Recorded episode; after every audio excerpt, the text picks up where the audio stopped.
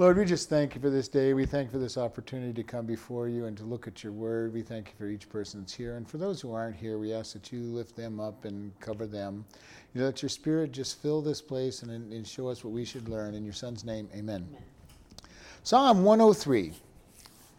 Bless the Lord, O my soul, and all that is within me, bless his holy name. Bless the Lord, O my soul, and forget not all his benefits. Who forgives all your iniquities, who heals all your diseases who redeems your life from destruction, who crowns you with loving kindness and tender mercy, who satisfies your mouth with good things so that your youth is renewed like in the eagles.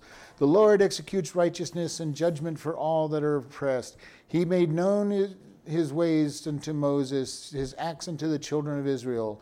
The Lord is merciful and gracious, slow to anger, and plenteous in mercy.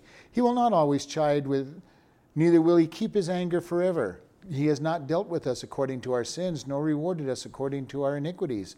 For as the heaven is high above the earth, so great is, the, his, is his mercy toward them that fear him. As far as the east is from the west, so far has he removed our transgressions from us. As a father pitieth his children, so the Lord pitieth them that fear him. For he knows our frames and remembers that we are dust.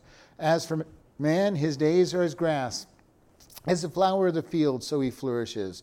For the wind passes over it, and it is gone, and the place thereof shall not know it no more. But the mercy of the Lord is from everlasting to everlasting upon them that fear him, and his righteousness unto his children's children. And as and such as keep his covenant, and to those that remember his commandments to do them. The Lord has prepared his throne in the heavens, and his kingdom rules over all. Bless the Lord, you his angels that excel in strength, that do his commandments, hearken unto the voice of his word. Bless the Lord, all you his host, you ministers of his that do his pleasure. Bless the Lord, all the works of all in all the places in his dominion. Bless the Lord, O my soul. All right, we left off on this uh, the other last week on verse 8. And we've been going through this. It starts out with the command, Bless the Lord, O my soul. And it repeats it twice. And we see it at the end again. He repeats it again. David is going through on this psalm over and over again to say, I am going to command myself to bless the Lord. And so we're continuing this, and he's getting into this middle section as to why should we bless the Lord? And so this is where we end as we look at verse 8. The Lord is merciful, gracious, slow to anger, and plenteous in mercy. I love this then. God is merciful. He does not give us what we deserve, and we should be so thankful for that. Mm-hmm. One of the things when I share the gospel with other so many people they go well i just want what i deserve. And i'm going no you don't want what you deserve. I don't want what i deserve. None of us wants what we deserve because if we got what we would des- deserve we would be in hell immediately not uh, not even having a chance. And it says he is merciful and gracious. God is wanting to give so much to us and sometimes it's amazing when we think about how gracious God is, how full of grace He is. He makes us His children. He gives us all these opportunities to share our life with Him. And He loves us. Why He loves us, who knows? why, why do we as parents and grandparents love our kids and our grandparents? Sometimes it's, sometimes it's for good reasons. Sometimes it's, uh, huh? You said grandparents. Oh, grandkids.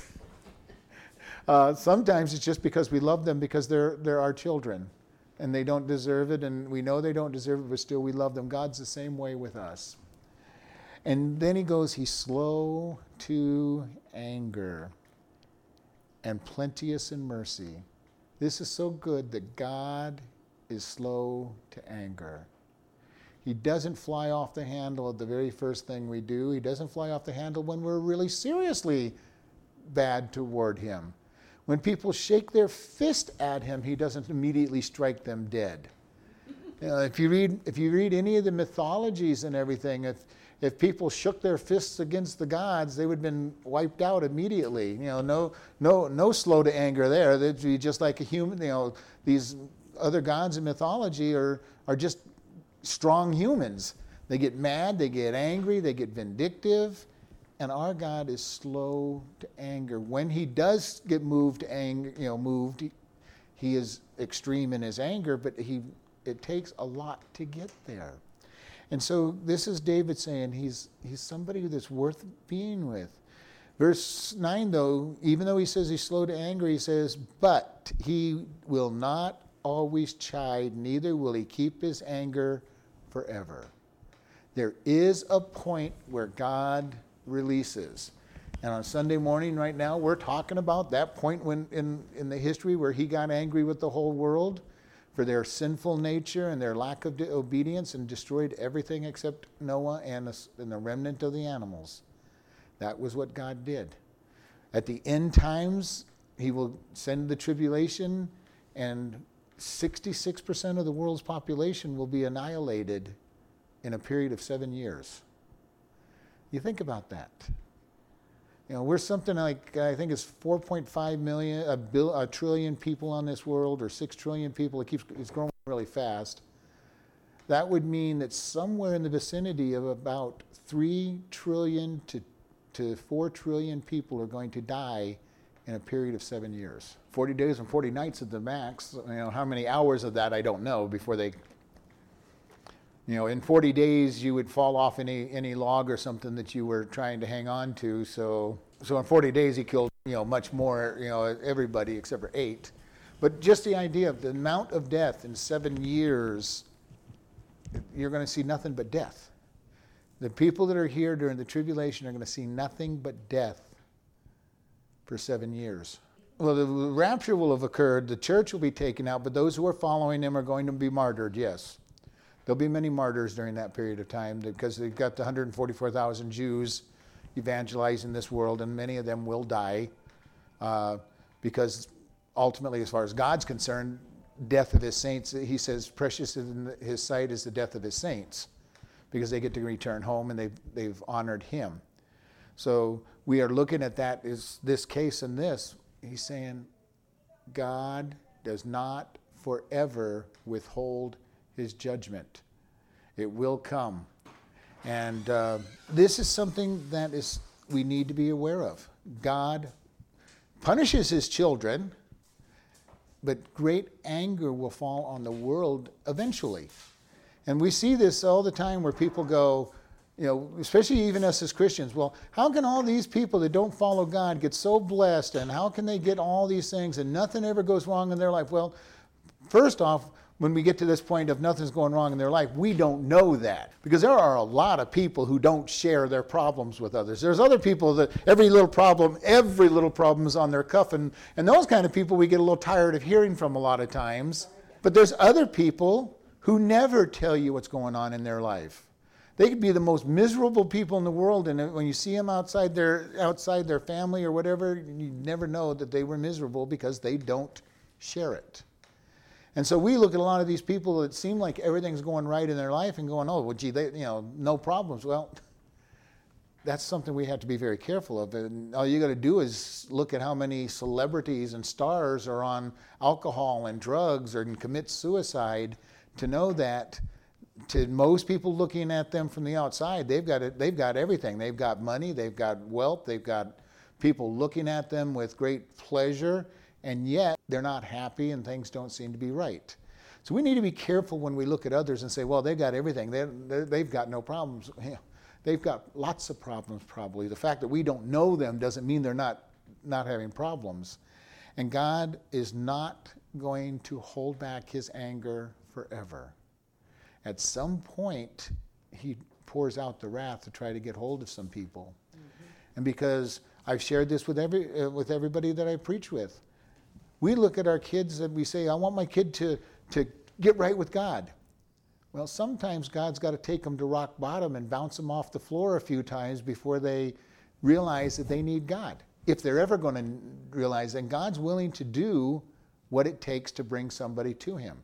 He's willing to take us as His children to the end of ourselves as well if we're not listening to Him and saying, Well, this is what you need. This is the hardship you need before you start listening.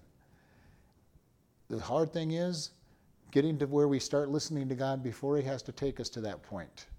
I've been there myself more than once. I've been there where God has pushed me over the edge and said, okay, you want to do things your way, go ahead.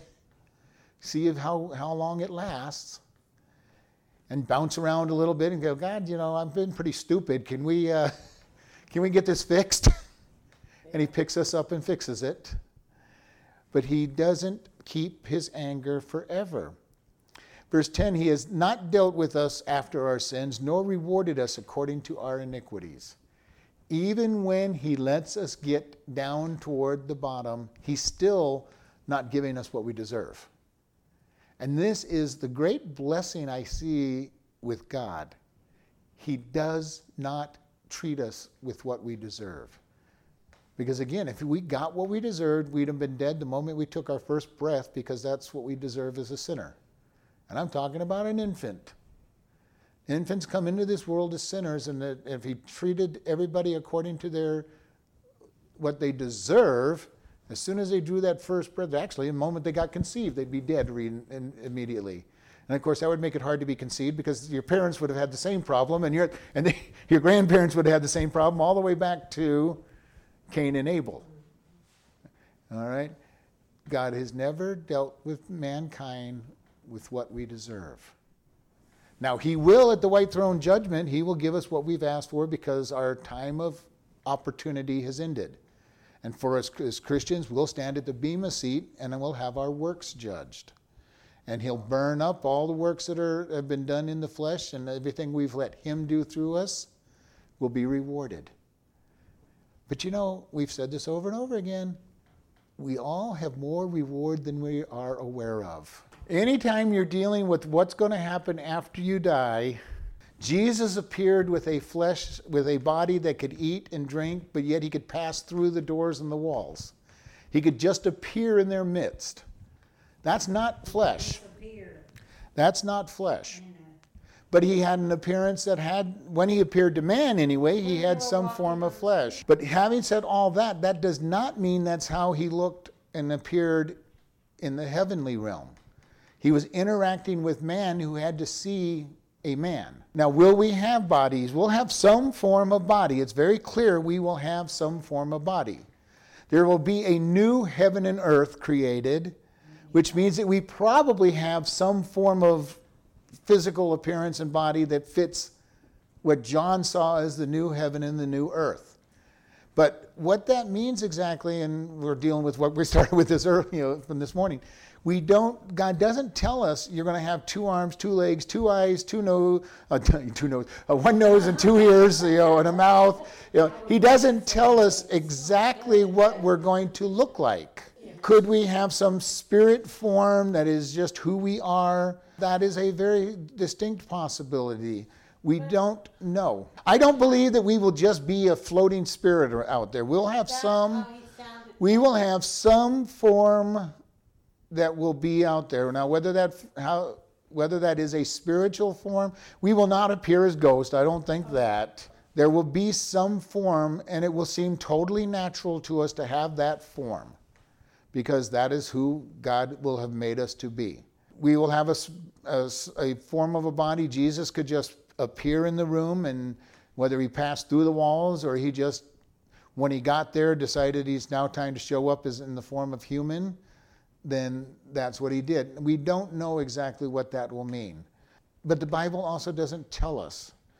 And I will revert back to from Annie's favorite book, The Hiding Place, because it got a good answer. Corrie was telling her father that she was afraid to die and, and how would she be able to die. And he said, You know, when we go on a trip, when do I give you your ticket for the train? She goes, When it's time to get on the train. He goes, That's what God does. When it's time for you to know the answers and know, know that you have the grace to get through it, that is when He will give you the grace to get through it.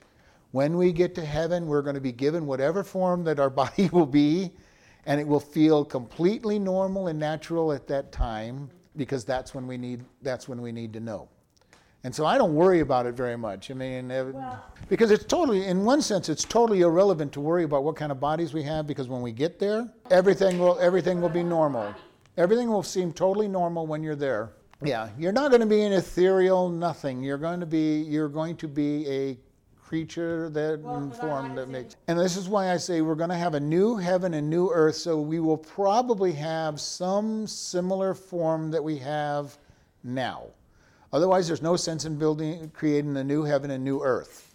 Whatever body we have at that time will seem totally natural to us, and we'll be happy. You will be happy. If you need to have a body that has two arms, two legs, and a, and a head to be totally happy in heaven, then you'll have that as your body. Yes. This is a great answer I've, uh, that I've shared with people. You know, people will go, "Well, I, I love fishing. We're going to be able to fish." I go, "I don't know. It's uh, it says there's no sea, but there are there are rivers, and you know, if you have to have if you have to be able to fish to be happy, then God's going to let you fish to be happy. I mean, desires may totally change when we get to heaven, and probably will." But yeah, I'm not going to sit there and argue with somebody saying, you know, because I've had people argue with people that you, well, there's no fishing in heaven, there's no sea. Well, if somebody has to have fishing to be happy, then God's going to let them fish. It- you know, this is just it. But we will have a totally different way of thinking in there, so it won't matter as much. You know, whatever we have will seem totally natural, will seem totally right, and we know that it'll be perfect, whatever that means. And if you want to think in this world, you know, because I know people that are so in love with animals and their pets that I just won't be happy unless my pet's there, well, then I'm going to let them believe that their pet's going to be there. Now, when they get to heaven and they find out that maybe they do or don't, that's fine too. We do know that there's animals in heaven because we come riding back on horses, so we know that at very least there's horses in heaven. Now, whether they're the horse that you had when you were young and died when you were young, I'm not going to go. We won't go there. Let's look at these next verses because it kind of goes into what you were asking. Verse 11: For as high, for the heaven is high above the earth, so great is His mercy toward them that fear Him. As far as the east is from the west, so far has He removed His trans, our transgressions from us. God is so much greater than us that we think we have to have all the answers, and we can't have all the answers because He knows everything. And can you imagine how big the Bible? The Bible's good size already. Can you imagine how big it would be if it had the answers to everything we could possibly ever ask? And that's just it. Each each person has enough questions that they would fill a good section of the Bible, and then when you all multiply that by a trillion questions that need to be answered, the the size of the scriptures would just be enormous. But He's answered enough and he'll t- and he tells us and I in, uh, in another place he tells us my thoughts are higher than your thoughts you know and whatever it is that we think the one thing we need to be very much aware of God has the whole thing under control when we get there we will be happy with whatever it is that we have because it'll be just what it takes to make us happy. That's what I say. We're going to have, be rewarded in heaven, and there's going to be status in heaven. We know that. The Bible's very clear that there's that everybody is not equal in heaven. Jesus told the stories over and over and over again. Now, what does that mean to be greater than others when you're in heaven? I don't know. I barely know what it means here on this world outside of the world's way of thinking and the Christian world way of thinking. Jesus told you that you, you uh, his leaders will serve. Now, maybe then in heaven it'll be the same thing. I don't know. On this world, his leaders serve others if they're a good leader. And we all know when we, you know we've been around long enough in churches, you know that there's pastors who expect to be served, and nobody really, everybody kind of says, "Well, I don't know about that. They might, may or may not serve, you know, help serve them." But they also know pastors who just serve others. And sometimes when you serve others, you get served in return but that shouldn't be your motivation so that you get served. You just, God has called you to serve. And he says the, the least is the greatest. Yeah, there's only three angels that have been named, and they are Michael, Michael, Gabriel, and Lucifer. Lucifer fell. Gabriel is the messenger, and Michael is the one that seems to be the one that gets called in when situations get really bad, and he's the one that is the top and both of them were, as far as we understand, subservient to Lucifer before he fell. Lucifer was the archangel, as far as we understand. The only three angels that are named in, the, in our Bible is Michael, Gabriel, and Lucifer. There's a host of angels, there's a whole army of angels. As far as we understand, they are the archangels. The three archangels of heaven were Michael, Gabriel, and Lucifer. Lucifer was the archangel before he fell and Michael appears to be the one who's in charge now, from everything that we can tell. And the only other time we show any battle between Michael and, and Lucifer is in Jude, and the commandment that he said is, The Lord rebuke you. Michael always refers to the Lord's command when he deals with Satan because he's under direct command from, from God. Well, this gets you into God's opinion of authority. And I'm not ready to teach that tonight, but uh, we can go over that some other time. But when God places somebody in authority, they are in authority whether they're right or wrong. The only one who can step in will be God. And we can't rebel against authority just because we don't like the authority. And Lucifer was above Michael. So when Michael sent to, to battle with Lucifer directly or in any of his people, his command will be, The Lord rebuke you. I'm under his authority now. You were my authority. I'm not gonna I'm not coming against you, but God has told me to do this, so he's rebuking you and go away. And this is why we need to be careful and even in our country, especially in our country where we vote for our president and we feel free to, to attack and to rip our president apart, we need to be careful because God has put them in authority over us, whether they're good or bad. We are getting what God has allowed and what God sent to us. So we need to pray for our presidents. We need to honor them.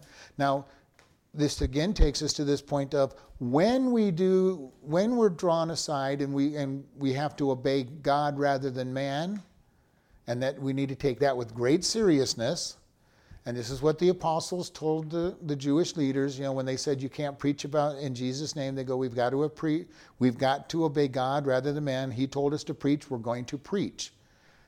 But if you and I brought this out many times, even though they said that, they took the punishment of the government for what they did wrong because the government had the right to make the law, even though it was a wrong law.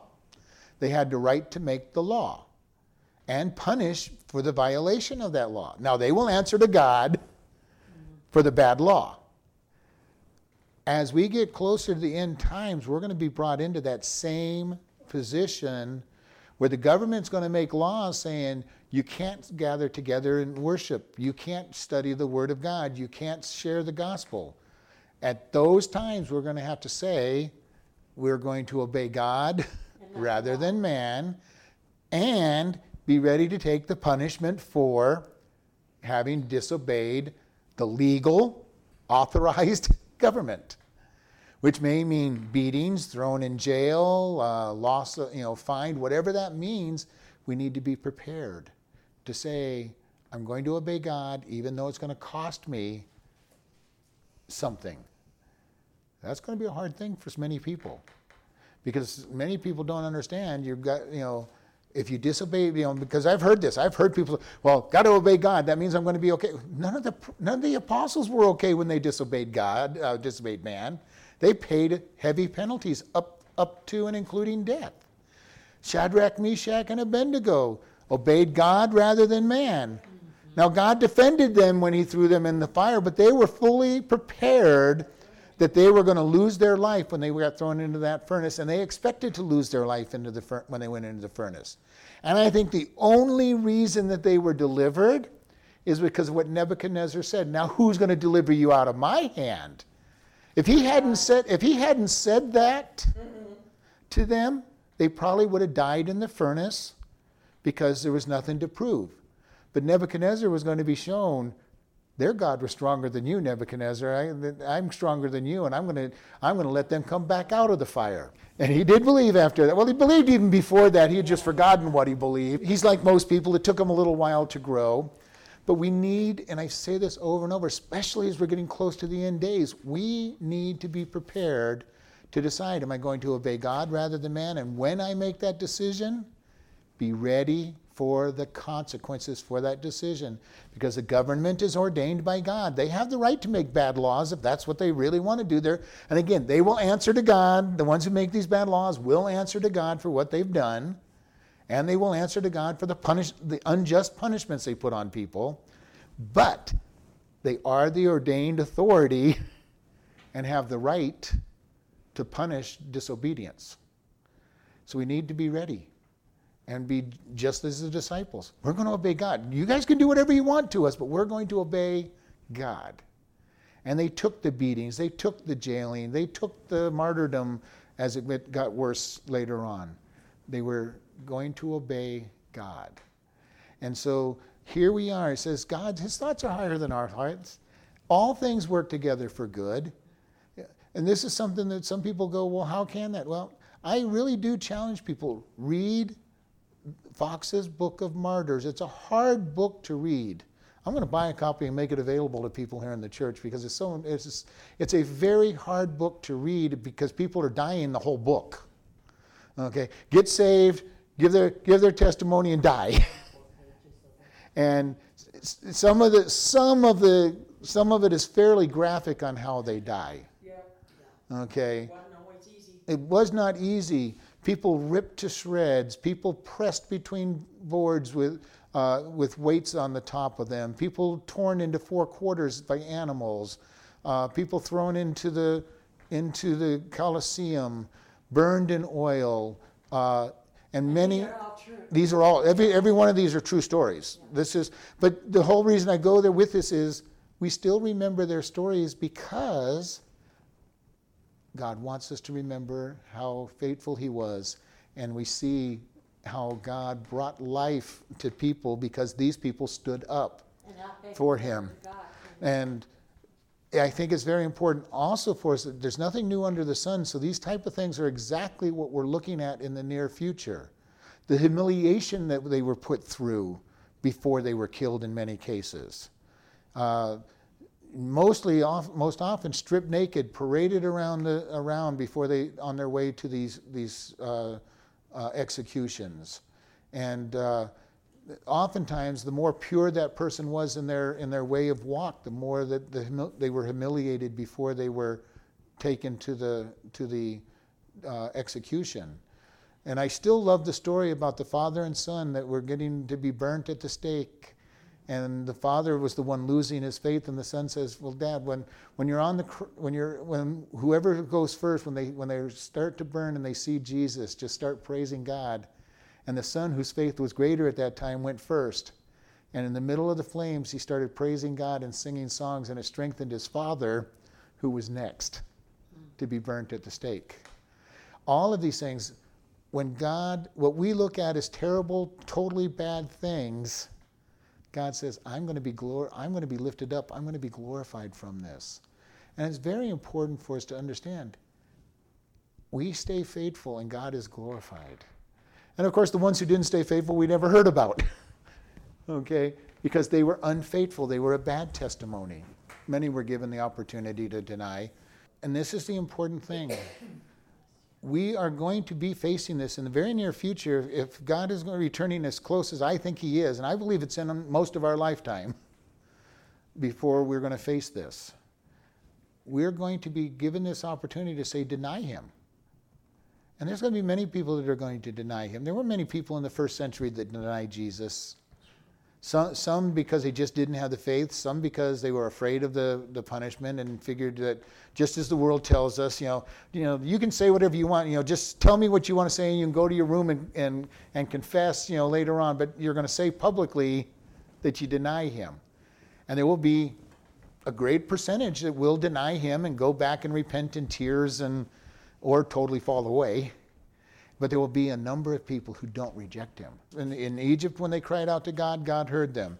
In Babylon, when they cried out to God, he heard them. All through the period of the judges, when they would fall away and be conquered and call out to God, he heard them. And I've been teaching, even in Revelation, when we're in the, the, the seven years of tribulation, the purpose of the tribulation is not just to beat up on people, it is to draw them to God and have them confess and turn to Him. Everything that God does with mankind is, is designed to bring them to Him. Okay, now we sometimes look and say, boy, it's terrible, it's evil, it's awful, but His goal is to bring people to Him. The only time that's going to change is when they're standing at the white throne judgment and they're past all their choices, because everybody's going to believe when they stand at the white throne judgment. You're not denying God, and you're not denying Jesus sitting at the right hand of God because you're seeing them. And at that point, it is too late. You're standing in court. That is not the time to say, oh, uh, I accept Jesus as my Savior. Uh uh-uh. uh Too late. You've missed, your, you've missed your window of opportunity. So there is that point where God's mercy ends. It's at your death. Whatever decision you made before death is where you are you have made your decision for eternity. Because everybody standing before God is going to say, "Oh, I, yeah, I believe in you, God." Oh, that's your son with those scars on his hand and his and the scars around his head from the crown of thorns. Uh, yeah, I believe you. Oh, yeah, I definitely believe in you now. Too late. Everybody at that point is going to believe, but not salvation belief. They're headed to hell. So, is there a time that God stops giving us grace? Yes, after we die. Up until that moment of our death, we have an opportunity. And this is where Satan likes to lie people. Oh, you've just been so bad, you cannot, you, you, you, you've done so many bad things, God just cannot forgive you. And this is why this whole idea of selling your soul to the devil and everything, you know, it's supposed to be the point where you've gone too far. You can't come, can't come back. Jesus died for all the sins of the world, all of them. Now, can you harden your heart so that you don't really hear God's voice anymore? Yes. God is still there, still speaking at you, but even He can arrange to make sure you hear at that point because you look at somebody like Saul of Tarsus. If you want to talk about a hard hearted person, Saul of Tarsus was a hard hearted person. Watching the death of, say, uh, of Stephen, going around dragging Christians out of their homes and putting them into, into jail so that they could be basically murdered but executed. Going off to Damascus on the idea that he's going to go and drag more Christians into, into this state, and God gets hold of him. Can God get hold of anybody? Yes, God can get hold of anybody. He can communicate with anybody. But we can harden our heart. We, we do it even as Christians sometimes, where we harden our heart in certain areas of our life where we don't hear God very clearly because of where we are at in our sin.